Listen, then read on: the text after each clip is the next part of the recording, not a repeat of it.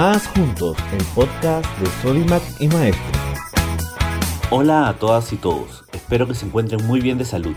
En este nuevo episodio, junto a la compañía de nuestra doctora ocupacional Marilyn Velasco, reforzaremos las medidas de prevención y monitoreo en casa frente a los contagios que puedan haber por COVID-19. Estén atentos y atentas. Hola a todos, buenas tardes chicas y chicas, ¿cómo están? El día de hoy, siguiendo con nuestro con nuestras capacitaciones ya programadas, vamos a hablar un poco acerca de las acciones preventivas que estamos haciendo frente a la segunda ola del coronavirus, pero lo que podemos hacer desde casita, eso es importante, en casa. Resulta muy importante y estos son los puntos claves ante sospechas de personas que puedan tener algún tipo de, de alteración dentro de la casa. Y estamos hablando de sospechas si es que yo tengo alguno de los síntomas. ¿Y cuáles podrían ser estos síntomas? Ya los conocen. Y en realidad no es muy difícil de identificarlos. Si tengo fiebre, si tengo sobre todo cansancio, que es una de las cosas que se repite mucho, o sea, no estoy haciendo nada fuera de lo común y me canso, me agoto, me agoto, en realidad tengo mucho cansancio. Si tengo algo de tos seca, malestar o dolor de cuerpo o dolor de cabeza, esos son los síntomas más comunes y no tenemos que minimizarlos. Y no tenemos que pensar que es un resfrío. Ah, yo pensé que solamente era por el cambio de clima. Vuelvo a repetirles, ya estamos en enero, febrero, perdón. Ya a estas alturas no hay cambio de clima. Entonces es importante tener en consideración esto. Por otro lado, si tengo dolorcito de garganta, si tengo congestión nasal, las diarreas que ahora están viniendo con las, con las nuevas variantes, tengo signos probables de tener eh, coronavirus o alguno de nuestros familiares que tengan esto, hay que saber identificarlos. Si los sé identificar, voy a poder avisar rápido para entrar en vigilancia. La falta de aire, la sensación de falta de aire, la disnea, ya es un síntoma grave de muchos días atrás. Entonces, lo primero que tengo que hacer es identificar los síntomas comunes, fiebre, cansancio, seca, malestar del cuerpo. Esto me tiene que llamar la atención para soltar de inmediato la alerta. ¿okay? Vamos a suponer que ya se tiene identificado alguno de estos, ¿no? que son los síntomas más probables. Entonces, ¿qué hago en ese caso?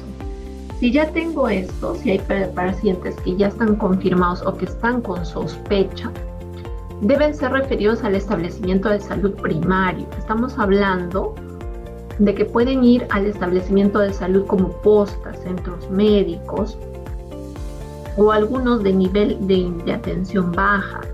No sería lógico que yo quisiera ir a atenderme por un dolor de cabeza, por congestión nasal, por tos, a un hospital grande de referencia, por ejemplo el Rebagliati, por ejemplo el Loaiza.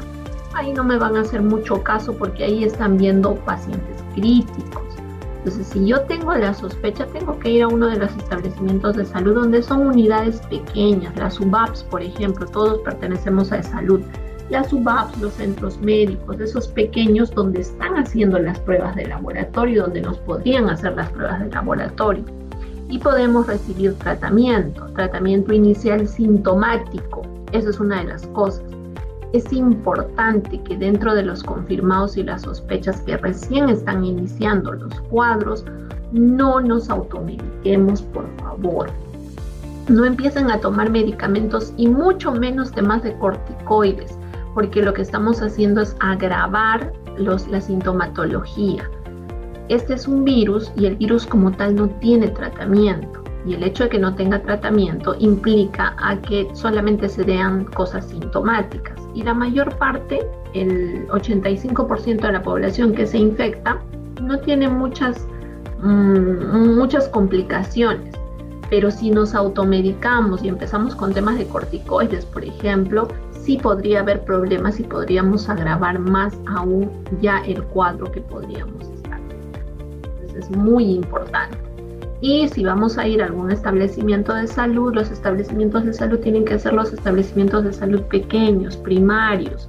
Ahí hay médicos que los pueden atender, enfermeras que los pueden atender, con pruebas de laboratorio para definir y descartar y poder ir a hacer, porque vuelvo a repetir, el 85% de los pacientes no se complica, y podríamos hacer nuestra vigilancia en casa con los profesionales de la salud que nosotros tenemos hasta determinado punto. La mayor parte pasa bien, pero este 15% de la población que se complica, estos, estos, solamente este 15% son los que en este momento están saturando las, los hospitales, porque están yendo eh, en el momento que ya se complicaron demasiado, porque no quieren ir a los hospitales y todos en grupo, en, en masa.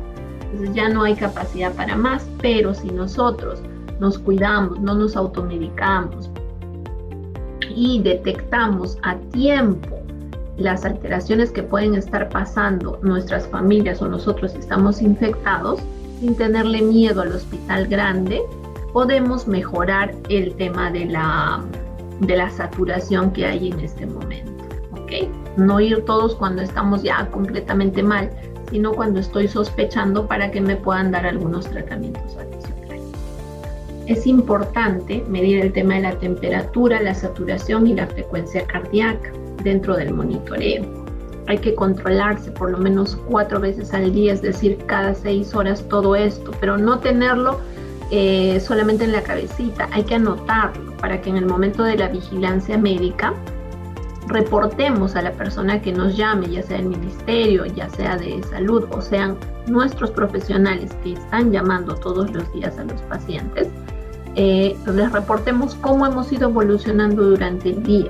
Si mi saturación está bajando, si mi saturación se mantiene, si mi saturación no ha tenido ningún inconveniente, igual mi temperatura, igual mi frecuencia cardíaca. Es importante tener en consideración todo esto y lo debo anotar. Existen signos de alarma y de alerta si el caso persista la fiebre por más de tres días, si la saturación está bajando progresivamente, ¿no? Si yo empiezo, por ejemplo, en saturación de 98 y veo que al día siguiente estoy en 96 y al otro día ya estoy en 95, uy, está bajando, algo está pasando. Pero no, yo estoy en 98 y aviso cuando ya está en 94, 93. No, tengo que ir viendo, como no se toman la saturación, es lo que está, está pasando. Entonces, es mejor ir llevándolo progresivamente para ir, eh, para no tener inconvenientes y pues no actuemos como tardíamente, ¿ya? Debe dejarse por escrito todas las recomendaciones del paciente sospechoso confirmado. Los profesionales de la salud les están enviando unos cuadritos de cómo debemos cuidarnos dentro de la casa si tengo pacientes confirmados o con sospecha. Esto siempre y cuando lo reporten dentro de la sintomatología.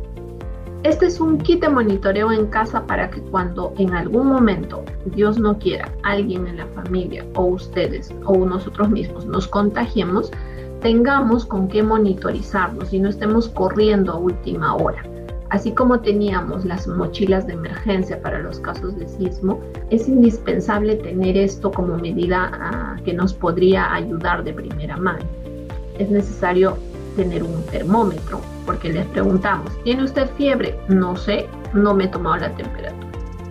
¿Cuánto estará saturando? No sé, no tengo oxímetro de pulso.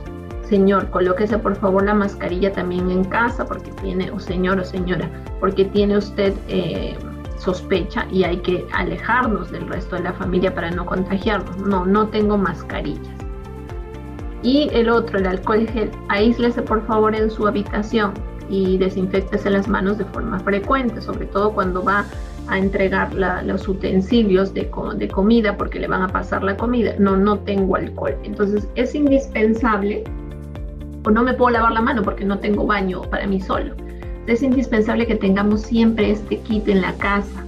Ya tenemos que, por, por, la, por la cantidad de casos que tenemos y por por un tema de prevención y porque estas variantes que nos han llegado y esta segunda ola está siendo mucho más contagiosa, tenemos que tomar las precauciones del caso.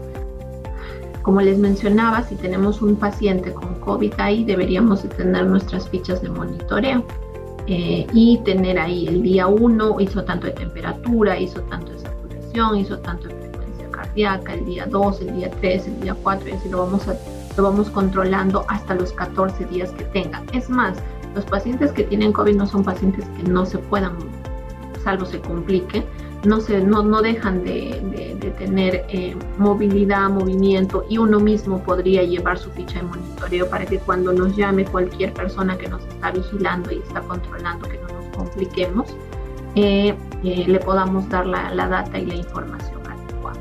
¿ok? Un abrazo súper grande y estamos en contacto. Nos vemos.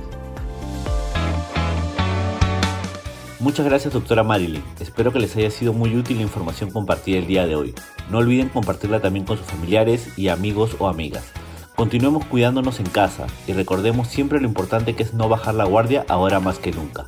Nos vemos en un siguiente episodio.